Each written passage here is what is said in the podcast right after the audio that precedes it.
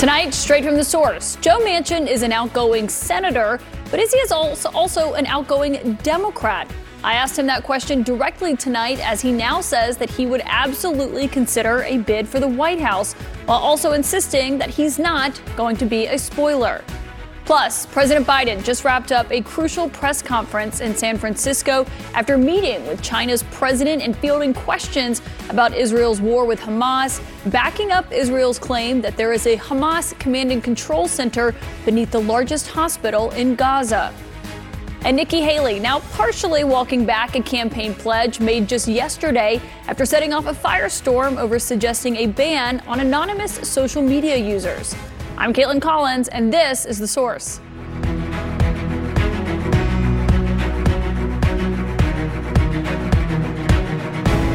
Tonight, we begin with our one on one with Senator Joe Manchin, who is not running for re election in the Senate, but is considering running for president.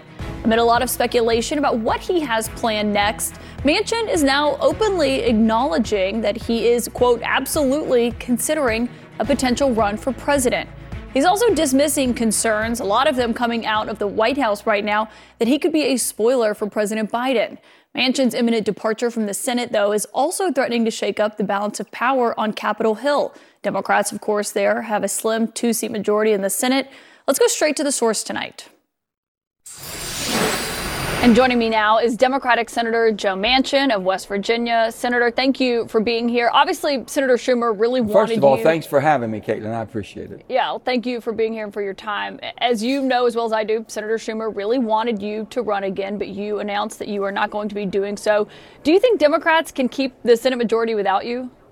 Well, we'll see. You know, here's the thing everybody's worrying about the majority so much, and I understand that because it does set the set the committees and sets the agenda. But the bottom line is it still takes 60. It takes 60 to pass something. So every senator has a tremendous amount of power, whether you're the majority or the minority. But the majority is always the best place to be, and we'll see. We have uh, Jon Tester. These are some good people, and, and I uh, wish them well. Yeah, there's a lot of a lot of key races. You know, you've talked a lot in your time on Capitol Hill about bipartisanship in the Senate. Senator Mitch McConnell once praised you for for saving the filibuster, which he said preserved yeah. the Senate. But then he flew to West Virginia and directly recruited your most formidable challenger. Do you feel betrayed by that? That's politics. You know, this is not the uh, most honorable profession in the world anymore. But with that being said, it's all about the next election and it's all about the party system.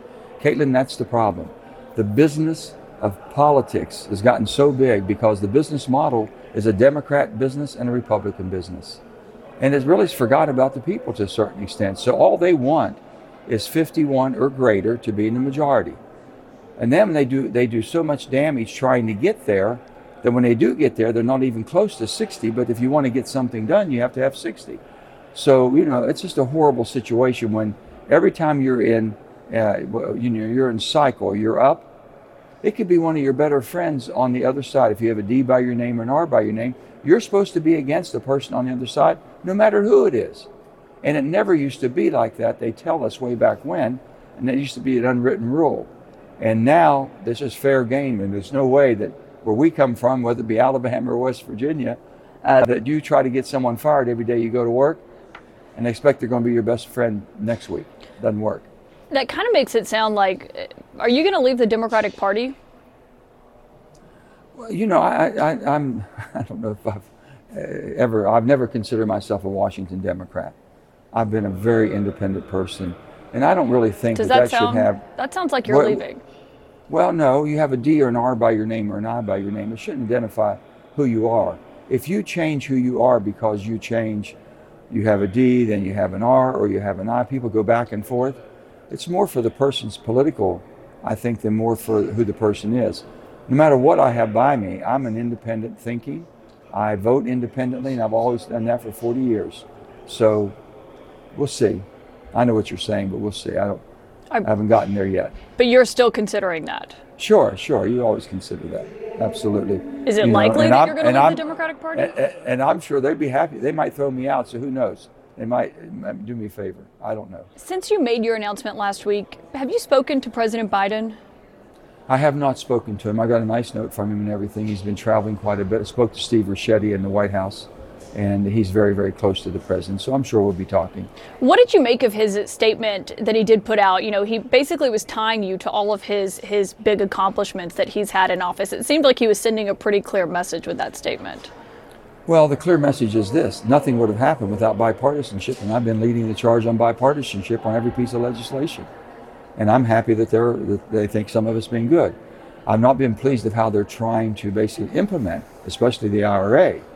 And, uh, and I've been keeping holding their feet to the fire on that. But we've done some great things, and we did that basically with a 50 50 Senate.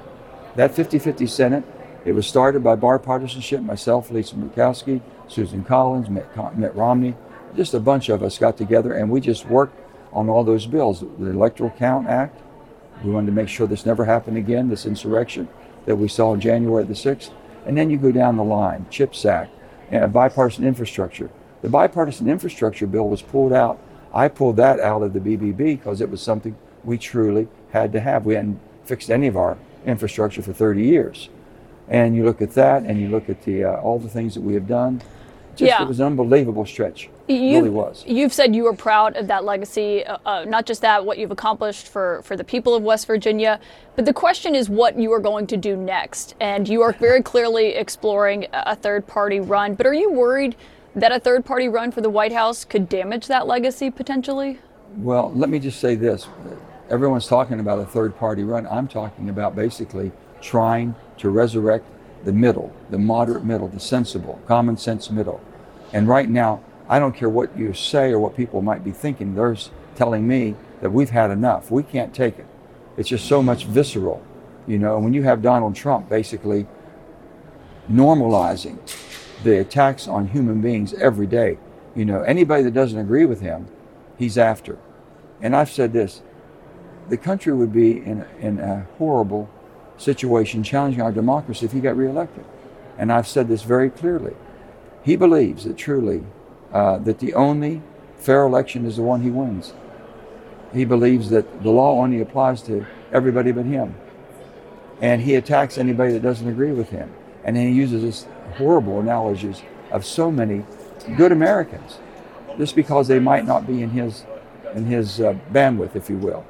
So it would be horrible on that, and no, re, no, no truly concern for the rule of law, who we are as Americans, what we're about, and that's the thing we're talking about. And then I've been, to a certain extent, on Senate, on uh, President Biden. He's not the person we thought that was getting elected, being a centrist and moderate. He's been pushed so far to the left. So if we have this movement in the middle, maybe we can pull people back to a common sense middle to where they can govern. And this is the long run. It's not just for the next election. You- We're in this. We have Americans together, and, and my daughter has taken that and run with that, the 501c4, that we're going to help people anywhere we find a Democrat or Republican that wants to work But for the Senator Manchin- betterment of the country. With, with what you just said there uh, about Donald Trump, and then you said you believe Joe Biden, the President Biden, has been pushed too far to the left. I mean, which one do you think is a bigger threat to America, though? A second term Well, Don- of Donald, Trump? Donald, well, Donald Trump, I think we would lose democracy as we know it because he has no regard whatsoever for the rule of law, who we are as a country, basically the tr- orderly transfer of power, and, and sowing so much, uh, so much problems as far as within, within our system that he has no regard whatsoever. But And that's the I just- White House I- I- argument as well as to why they don't believe you should run because they believe Well, that if you did, you'd line- take votes from Biden and help reelect Donald Trump. Let me just tell you, I'm not going to be a spoiler. I'm not looking for any spoilers, but I'm looking for basically how we're going to govern this country, Kaitlan, from the middle. You cannot run your life from the extremes. You're not going to be successful. It's very difficult. You're not going to have a successful business if you're on extremes. And you can't continue to run this country. You can't have open borders. You can't have a runaway debt. You can't have the problems that we have, the challenges, crime, and all the things that we've got to fight. We've got two of our allies fighting for their life in Israel and Ukraine right now that we're trying to prevent ourselves from getting pulled into a war. There's so much going on. President Biden has worked well overseas with our NATO allies. I think has done a good job.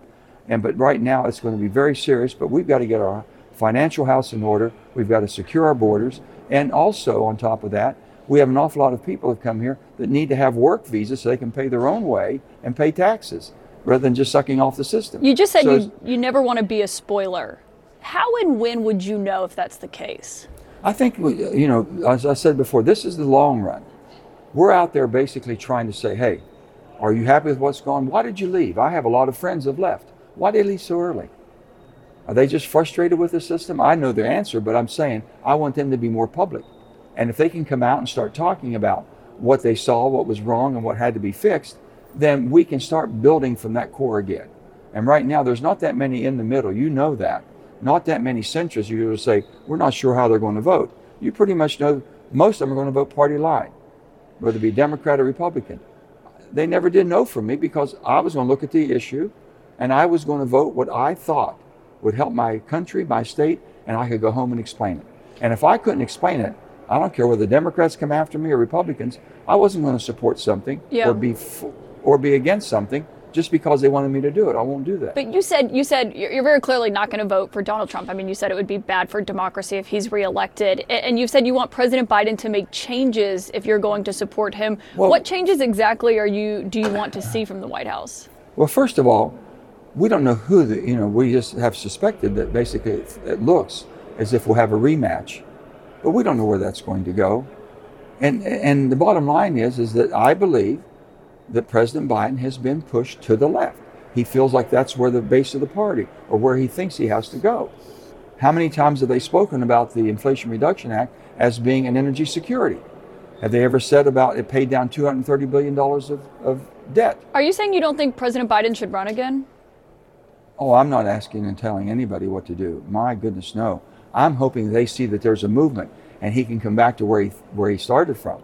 You know, that's how that's the election that was done in 2020, uh, or anybody else. I want to make sure that we have a movement of senators that we're bringing here, Democrats and Republicans, that will be happy to be in the middle because they have support. Do They're going to be centrist. They're moderates. Do you think that Joe Biden could beat Donald Trump if that is the rematch?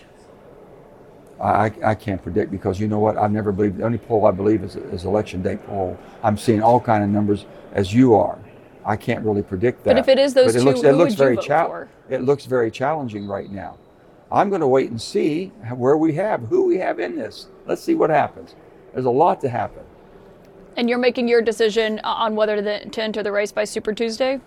Well, Super Tuesday, I'm, I'm, that's been said. Basically, Super Tuesday is when you're going to know exactly who the candidates are going to be by the respective parties. The Democrat and Republican business machine is going to make their determination what they're going to do. And you'll have both of them playing to the extreme. But when do you make your determination? Well, then that's when that's when anything would be starting. If there's people that we have someone that's going to run for the middle or move into the middle and make a run, that's probably when it would start. I would assume because there's no need to start before that. You don't have to be in a primary, so I, I, I'm, again, I want to tell you, this is the long haul. This is beyond the 2024 election. This is 26 and 28. This is basically getting people to understand there is support. The people want you to make reasonable, responsible decisions, not be beckoning just to be party line votes. You know, it's just awful the way that we have kind of just shoved people to their respective corners and uh, expect that's uh, the way we're going to have democracy and have any type of leadership position. Because I can tell you, if we don't get our act together, what you saw yesterday, the behavior, and these are good people, I know them all, how they got themselves worked into a frenzy like that, where they wanted to fight, calling each other names. This is not a banana republic. It's not a third world country. This is the United States of America. People are looking at us for leadership, Kaitlan. They're looking for us as a superpower of the world to show them how civility, how democracy, how freedom, how you maintain it. Senator Joe Manchin, as always, thank you for your time. Thanks, Kaitlan. I appreciate being with you. You heard Senator Manchin there saying he doesn't think he would be a spoiler if he does enter the presidential race, though there's a question about the history of what third party bids often have done. Jamal Simmons and S.E. Cupp luckily are here to break down that entire interview with their thoughts. And trust me, they have thoughts. That's right after this. Plus, also, you just saw President Biden in San Francisco wrapping up a crucial meeting with the Chinese president and taking questions on Israel. Those highlights ahead. Angie has made it easier than ever to hire high quality pros to get all your home service jobs done well. Whether it's routine maintenance, an emergency repair, or a dream project, Angie lets you compare quotes from multiple local pros, browse homeowner reviews, and even book a service instantly.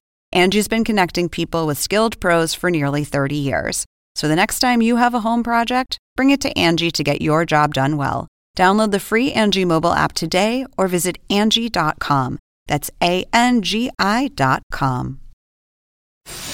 You just heard from Senator Joe Manchin, his first interview with CNN since announcing that he is not running for reelection, sharing his thoughts tonight on President Biden, a possible second term for former President Trump, and whether or not he is considering leaving the Democratic Party altogether.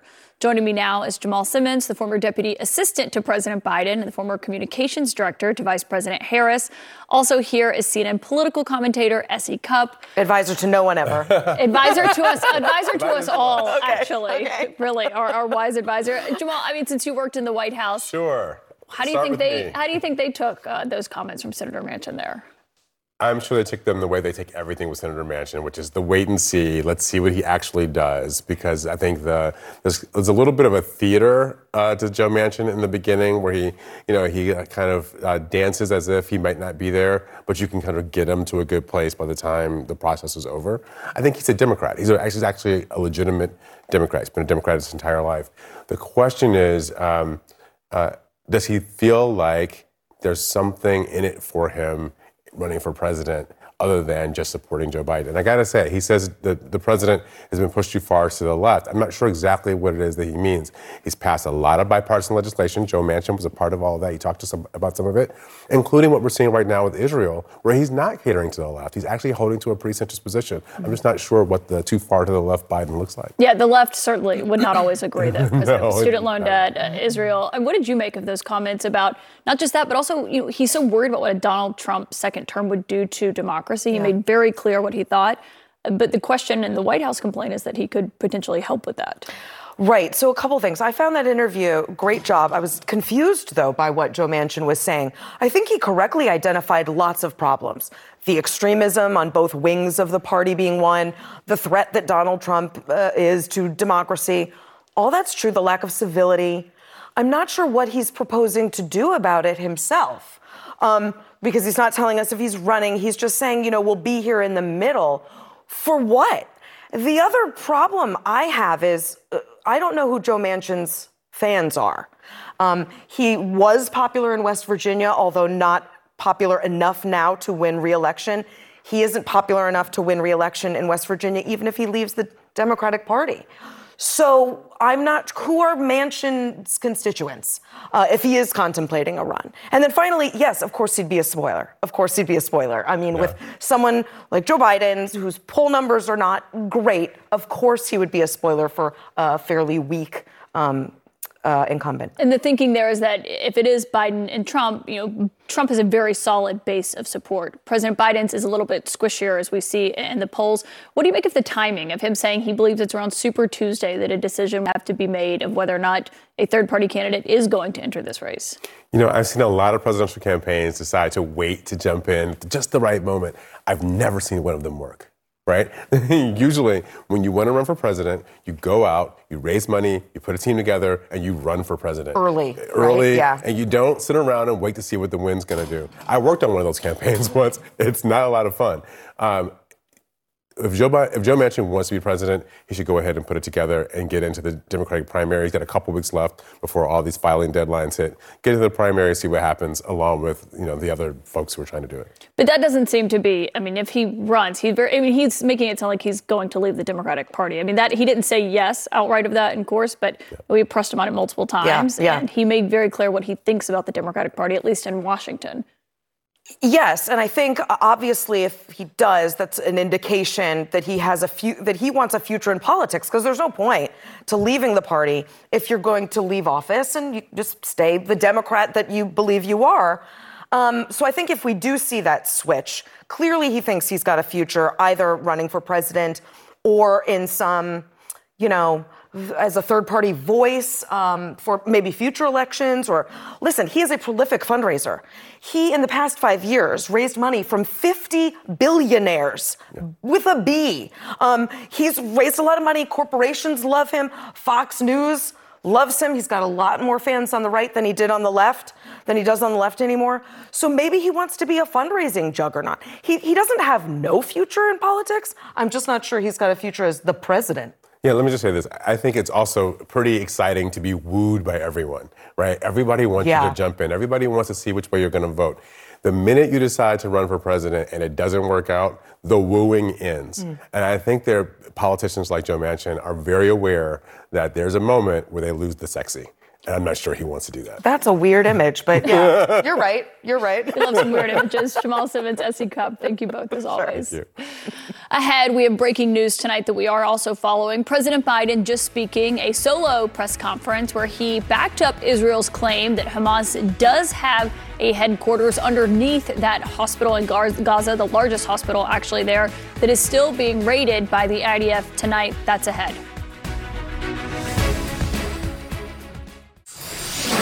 Breaking news tonight as President Biden has just wrapped up his meeting, his first conversation in a year with the Chinese President Xi Jinping. Big conversations on U.S. China relations. Also fielding questions, though, in the subsequent press conference on what is happening with Israel and Hamas. This press conference just wrapped a few moments ago after that high stakes meeting. CNN's MJ Lee was there. MJ, you obviously were talking to President Biden about this, you know, the high level military communication that he was having in this big headline, their first face to face meeting. But also, he was asked a lot of questions about Israel itself and the and claims over intelligence that Israel says it has and the U.S. has backed up about whether or not Hamas does have that command and control center underneath the Al Shifa hospital. What did he tell you?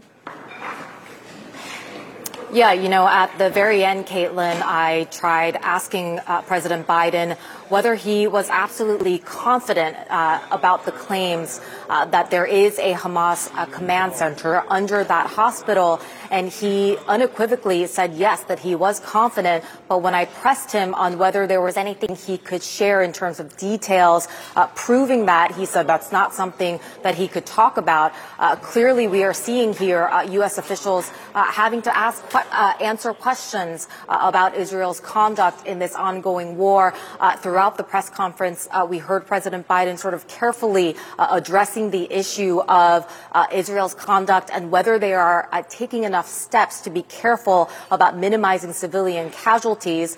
and then just bringing it back to the summit here, Kaitlan, you know, what the president and U.S. officials here had set out to do in the big picture, of course, was to have a, a reset of sorts uh, in U.S. China relations that has so uh, badly deteriorated uh, over the last year or so. And in terms of just the specific tangibles, uh, we saw uh, this play out. The reestablishment of the military to military communications, uh, this big announcement on trying to crack down on fentanyl production.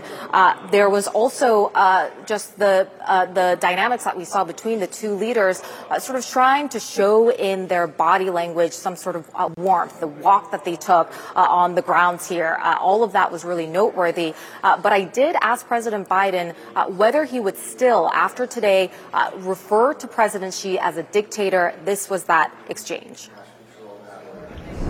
Mr. President, after today, would you still refer to President Xi as a dictator? This is a term uh, that you used earlier this year.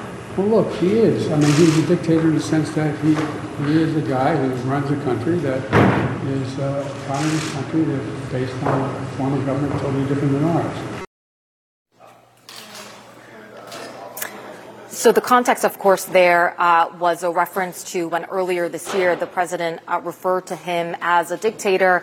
Uh, he said that dictators don't like to be caught off guard. This was a reference uh, to a question about the U.S. Uh, shooting down the Chinese surveillance balloon, uh, sort of suggesting that President Xi himself didn't have a full picture, didn't have all of the information about this spy balloon that was shot down. Kaitlan, I think it's just going to take a little bit of time for us to get a full, full picture of exactly how uh, China will respond to that comment at the very end. Uh, President Biden uh, calling him a dictator. This is not going to be uh, sort of well received probably by some of those Chinese officials. Uh, but I think in the big picture, we are hearing U.S. officials uh, trying to herald this as having been a successful summit where they were able to make some real progress on what they set out to do in resetting U.S. China relations. Yeah, just a different standard of what that progress looks like, given they're just restoring that military to military communication. MJ Lee, thank you for that great question there to President Biden at the end. Also, as I mentioned, during this press conference, there were questions about what is happening in Gaza tonight with the Al Shifa hospital as the IDF forces entered it last night. Israel tonight released new video that they sh- say shows weapons, ammunition, a radio that were all seized during that raid. It's the largest hospital in Gaza, I should remind you. But it has not yet offered evidence of that extensive tunnel system that Israel says is being used by Hamas underneath the Al Shifa hospital. For weeks, we have heard the Israel Defense Forces talking about Hamas using this hospital as its headquarters, even going as far as to put this 3D animation out that you're seeing here showing these tunnels. Amid these questions going forward about this intelligence, joining me now is retired Air Force Colonel Cedric Leighton. And Colonel Leighton, when you look at this and you see you know these questions about uh, what exactly is underneath this hospital is it what israel says it is? We heard from a senior advisor to president to prime minister netanyahu earlier saying more will come out in the days and, and weeks to come. What do you make of the fact that they didn't show evidence of that today though yeah, I find it very interesting, Kaitlan, and there might be several reasons for that.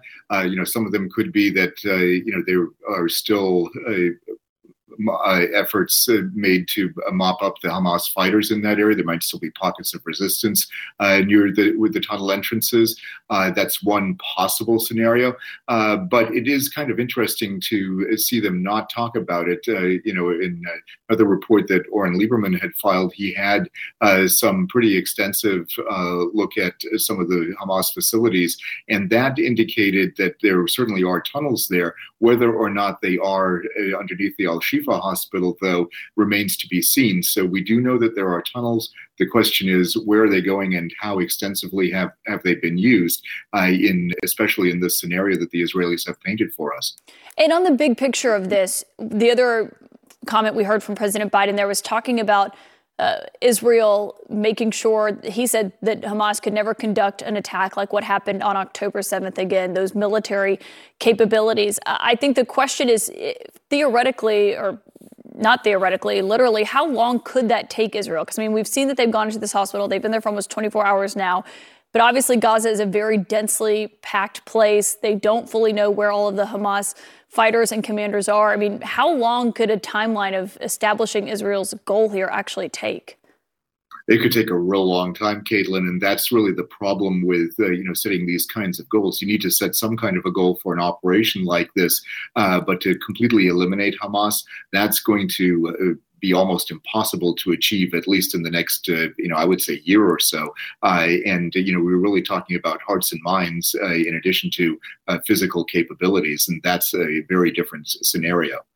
Yeah, a lot of questions about what that looks like. Colonel Cedric Leighton, thank you for joining us on this breaking news tonight. You bet, Kaitlan. Meanwhile, as you see those uh, strong signs of support from President Biden tonight, there's a rally calling for a ceasefire in Gaza that turned tense outside of the headquarters of the Democratic National Committee in Washington, D.C. You can see here hundreds of demonstrators were face to face with D.C. and Capitol police officers. We've heard from Capitol Police tonight on this, saying that they have made arrests, but they have not specified how many. They do say members of Congress were evacuated from the area after a crowd of about 150 people turned violent. We heard from Congressman Brad Sherman of California. He posted on Twitter that he was one of those members who was evacuated. We're continuing to monitor that story. Also tonight, you heard from Senator Joe Manchin at the top of the hour, not only not running for re-election, but considering a third-party presidential run. Next, we'll turn to a House Democrat who has thrown his hat into the ring to challenge President Biden. Dean Phillips is here in studio. I'm Ina Garten. Welcome to Be My Guest, the podcast. One of the best gifts you can give friends is spending time together. But what's even better than that? Cooking with them. On Be My Guest, the podcast, new friends and old stop by my barn for some conversation and great cooking. We talk about food, life, and everything in between. Listen to Be My Guest, the podcast with me, Ina Garten, and join us wherever you get your podcasts.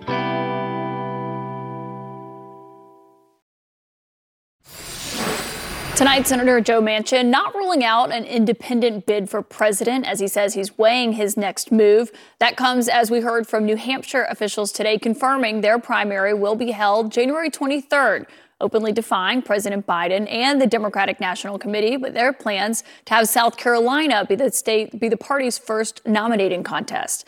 The president will not be on the ballot in New Hampshire, but at least 21 other Democrats will be. That includes Congressman Dean Phillips of Minnesota, who is here with us. Congressman, you're running for office. You're not taking the tack that President, that Senator Manchin may take in challenging President Biden for the Democratic nomination. Uh, he's considering doing independent. You're doing Democrat.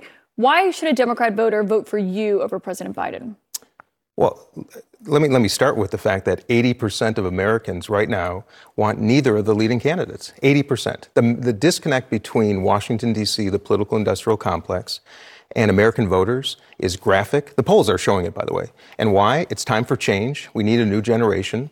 Uh, President Biden is a good man. I respect him. He's been doing this for 50 years, eight years in the White House. By the way, four months when President Obama and Vice President Biden had the White House, the Senate, and the House, we could have codified a women's right to choose, freedom to choose, during those four months. The issues that are, we're facing in the Middle East right now are ones that have been existing my entire life. I'm 54. President Biden has been a senator since 19, since I was three years old. These are problems of the past that nobody has dealt with, and it's time for a new generation. Uh, it, it's, it's almost getting to a point of irresponsibility to think that we should do the same things with the same people in the same positions and somehow think that it's going to work out differently? No. It's time for change. People want it badly, and I'm going to be the voice for a new generation. So, why do you think you're the alternative to President Biden as the Democratic nominee? Well, so far, Kaitlan, I'm the only one that has actually jumped into the race. I just saw you in an interview with uh, Senator Manchin. Uh, there are others who tap dance and fly around the world meeting with other world leaders. You know, the water is warm. Get into the race. This is the United States of America. And I would invite Who else people. Do you think you should get in? anybody who is competent and able to serve because if we turn this country back over to Donald Trump, we will not have a 2028 election that Americans are accustomed to. That's the truth. That is the only reason why I'm doing this. It is absurd. It is irresponsible. It's a dereliction of duty that we have people prepared to run for president that are somehow afraid, afraid of the very system that is supposed to be promoting democracy. So, so that's why I say come into the race. Jill Stein, uh, Cornel West, uh, Joe Manchin. Uh, well, Kennedy left. I don't think he's a Democrat anymore. But enter the primary. That's why we have primaries. Right now, it's Marianne Williamson, me, and President Biden. And President Biden chose, chose not to be on the ballot in the first state in the nation, New Hampshire. That's where we're at. I think Hillary Clinton may have something to say about Jill Stein being in the Darn race. right. Third party candidates. First of all, both parties need competition. I'll be the first to say it. The issue is right now, we cannot do something that would make it easier for Donald Trump to return to the White House. And the, there are four people making it easier for him right now Cornel West, Jill Stein, possibly Joe Manchin, and Joe Biden. That's the truth. Look at the numbers. President Biden is down nationally, four to nine points. He is down in five of six of the battleground states. His approval ratings are approaching historic lows, only rivaled by Jimmy Carter. And the country is so clearly saying they want change. And why nobody, other than me, has decided to enter a race when 80% of the country wants change is showing me what is really wrong with the system. It's interesting that you're encouraging other people to get in the race. Are you running to be president or Absolutely. are you running so that Biden is not the next no. the, the nominee? I am running to prevent Donald Trump from becoming president. I'm running to win the presidency. I'm prepared. I would actually be the most experienced president in recent history. Business experience, nonprofit experience, government experience. President Biden, a good man. He has spent his entire You don't think year, he has experience? Yes, he's in one category, public service, nothing else. Nothing. But the presidency Kaitlan, is public service. Yeah, no, the presidency is a whole lot more than public service. The whole, the presidency, you must understand the business world, you must understand the nonprofit world, and you must understand government. I'll give him credit for being 50 years in the game, and he's a good man. I keep saying that. But this notion of your entire career, your entire, that's not what our founders intended. By the way, that's the problem in Congress right now. Look at the people, look at the people who are controlling this system. I'm talking to college students almost every day, high school students. There's a reason why Donald Trump is tied with Joe Biden amongst young people. They are sick of this. And I'm saying, let's do better. It's time for optimism, hope. It's time for a new American century. So, By the way, and people are struggling so much, Kaitlan, right now. Affordability is in a hugely it's a massive issue. Massive but, issue. You know, I'm interested Huge. because uh, when you look at other people who have challenged mm-hmm. an incumbent president, obviously an incumbent, the incumbency is uh, its own advantage, sure. typically in a presidential race. Huge advantage. Typically, when people challenge an incumbent in their own party, it's because they have massive disagreements with them on policy. What are your What's your biggest policy disagreement with President Biden? Is it the economy? Well, first, let me say the biggest issue with the president is he's going to lose. President Biden and Vice President Harris are going to lose to Donald Trump. Look, look at the numbers. It's just. But we're still a year out. We're a year. Mean, have you? When I mean, voters are faced with the you've choice, been doing this for a while. Be, you know those numbers. Every you've had people on your show. Every pundit Every week, they're more saying the same thing. James Carville, Dave Wasserman, Nate Silver. Look at, look at people of prominence yeah, who have no skin in the game. Now, but, but let's go back to the policy question, because I do wonder well, where do you disagree oh, with oh, President oh, Biden? Oh, a number of areas. I just referenced a few. For, for, okay, let me start with what's going on in Ukraine and the Middle East. Okay, in 2014, I think it was Vladimir Putin entered Crimea, took Crimea, when President Biden, then Vice President Biden, was in the White House. What did the United States do? Nothing. Why do you think we're in the circumstance? Well, he wanted to do more. He wanted to give. I'm telling you. I'm just all I'm telling you right now is the truth. In 2014, Crimea was invaded by, by Vladimir Putin. We did nothing, and President Biden, then Vice President, was in the White House. I'm 54 years old.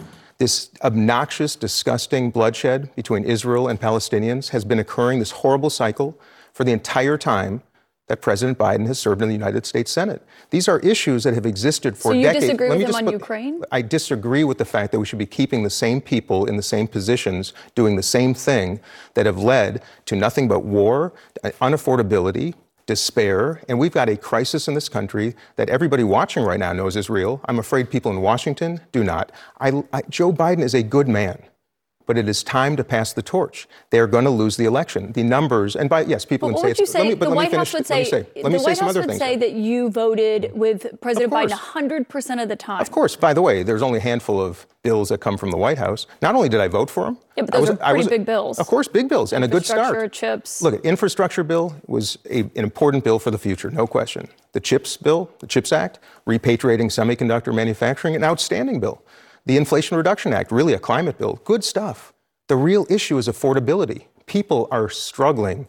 Fuel prices, grocery prices, healthcare basically you voted unaffordable. For his economic plans. But, but, that's just the beginning, Kaitlan. Of course I did. And not only did I vote for him, I was a member of House leadership, and my job was to market them. That's just the beginning. The issue right now is not what we have done. My, I'm making the proposition that we have a crisis of affordability. We have people sleeping in the streets in every town, every village, every city in America right now. There should be an all hands on deck approach to making sure no one is sleeping in the streets. We have a major crisis at the border. Major crisis. And by the way, if you think addressing it at the border is the right way, uh uh-uh. We've got to go upstream, go to the Northern Triangle countries, invest our resources, change the asylum policy cannabis legalization. The president has not acted on something that 80% of the country wants done. We have massive issues here. We still don't have paid leave. We still don't have pre K childcare. We still can't afford childcare because nobody can even leave their homes and go to work because it's so expensive. Housing is so expensive, so unaffordable, unavailable. Yep. We need a all hands on deck housing production um, uh, initiative as well. By the way, young people, I will have a youth cabinet in the White House. I will have a bipartisan cabinet. The most important issue is this you asked for about differences. The president has done a good job governing. He saved our country. He was the only person who could have beaten Donald Trump in 2020. He's probably the only moderate Democrat who could lose to him in 2024. He made a promise to restore the soul of America. That is not happening. We have to repair. We got to come together. It's time for a new generation. Yeah, obviously the White House would disagree with you on that, but sure we're grateful to it's have your country. perspective and to have you here. Thank you, Congressman Thank Dean you. Phillips. Appreciate your time. Speaking of the Republican side of the 2024 race, Nikki Haley is now partially walking back a campaign pledge. Her comments ahead. Should social media users be forced to use their legal names online? Republican presidential candidate Nikki Haley certainly stirred up a lot of controversy when she said she believed so. As every person on social media should be verified by their name. That's, first of all, it's a national security threat. When you do that, all of a sudden people have to stand by what they say. The comment quickly drew pushback from her GOP rivals, and today we heard from Haley clarifying she said it wasn't Americans that she would crack down on if president, but instead foreign adversaries. I think social media companies need to show us their algorithms. Be transparent to the American people. I don't mind anonymous American people having free speech. Okay. What I don't right. like is anonymous Russians and China, Chinese how, and Iranians having free how speech. CNN's Donie O'Sullivan is here with us. Donie, I mean, I think the first question when she made the first comments there before she clarified and kind of walked them back partially today was is this A, constitutional, and B, even possible? Um, yeah, I mean, I think, look, firstly, this is not going to happen, um, especially, I mean, you can't legislate for this. And of course, the questions of constitutionality around this are, are very valid. Um, that being said, I think Haley's comments might resonate, but not actually in the way uh, she maybe intended. She was talking about this as a foreign threat, a, you know, national security threat. Uh, but, you know, from reporting on people who have been harassed um, online over the years, particularly women uh, online, uh, I mean, people, you know, have been driven to suicide because of anonymous accounts, anonymous trolls, whether it's teenagers, even a, a couple of years back, and I, I, think we have some headlines to show, um, you know, there was a member of the British Parliament who talked about the amount of threats of rape uh, mm-hmm. that she got at 600, I think, uh, uh, from all mostly from anonymous accounts. So there is this kind of veil of anonymity that people can take and they will go and say terrible, awful things. And to Haley's point is, you know, if there is a, uh, you know, if, if, if, you had to stand by what you're saying, um, you might think twice before saying that. However, uh, on the flip side here, uh, look, we've seen the role that social media plays in you know, bringing democracy to different parts of the world, or at least uprisings in parts of the world. And for people who are repressed, in like living under repressive regimes, they also rely on anonymity online to be able to speak out, or also just frankly whistleblowers, people in this country who are trying to trying to speak out where they otherwise might not be able to. Yeah. So look, it's not going to. We've heard from people like Elon Musk today saying, "Yeah, no, it's not going to happen." I think you know that. That being said, is there's nothing to stop somebody like Elon Musk to build a platform where everybody's verified. They have to stay, you know, have their name next to their uh, account. It would be probably a much more pleasant place, uh, but that's not going to happen. Yeah, but that would, you know, destroy the point of Twitter, right? exactly. Making it pleasant. Donie O'Sullivan, thank you Thanks. as always. And of course, thank you so much for joining us. We have a lot more news to come tonight, including those updates on Capitol Hill. CNN Newsnight with Abby Phillips starts right after a quick break. I'm Dr. Sanjay Gupta, host of the Chasing Life podcast. In honor of our 10th season, we want to hear from you. Leave us a message at 470 396 0832 and tell us how you chase life. It could be used on an upcoming episode.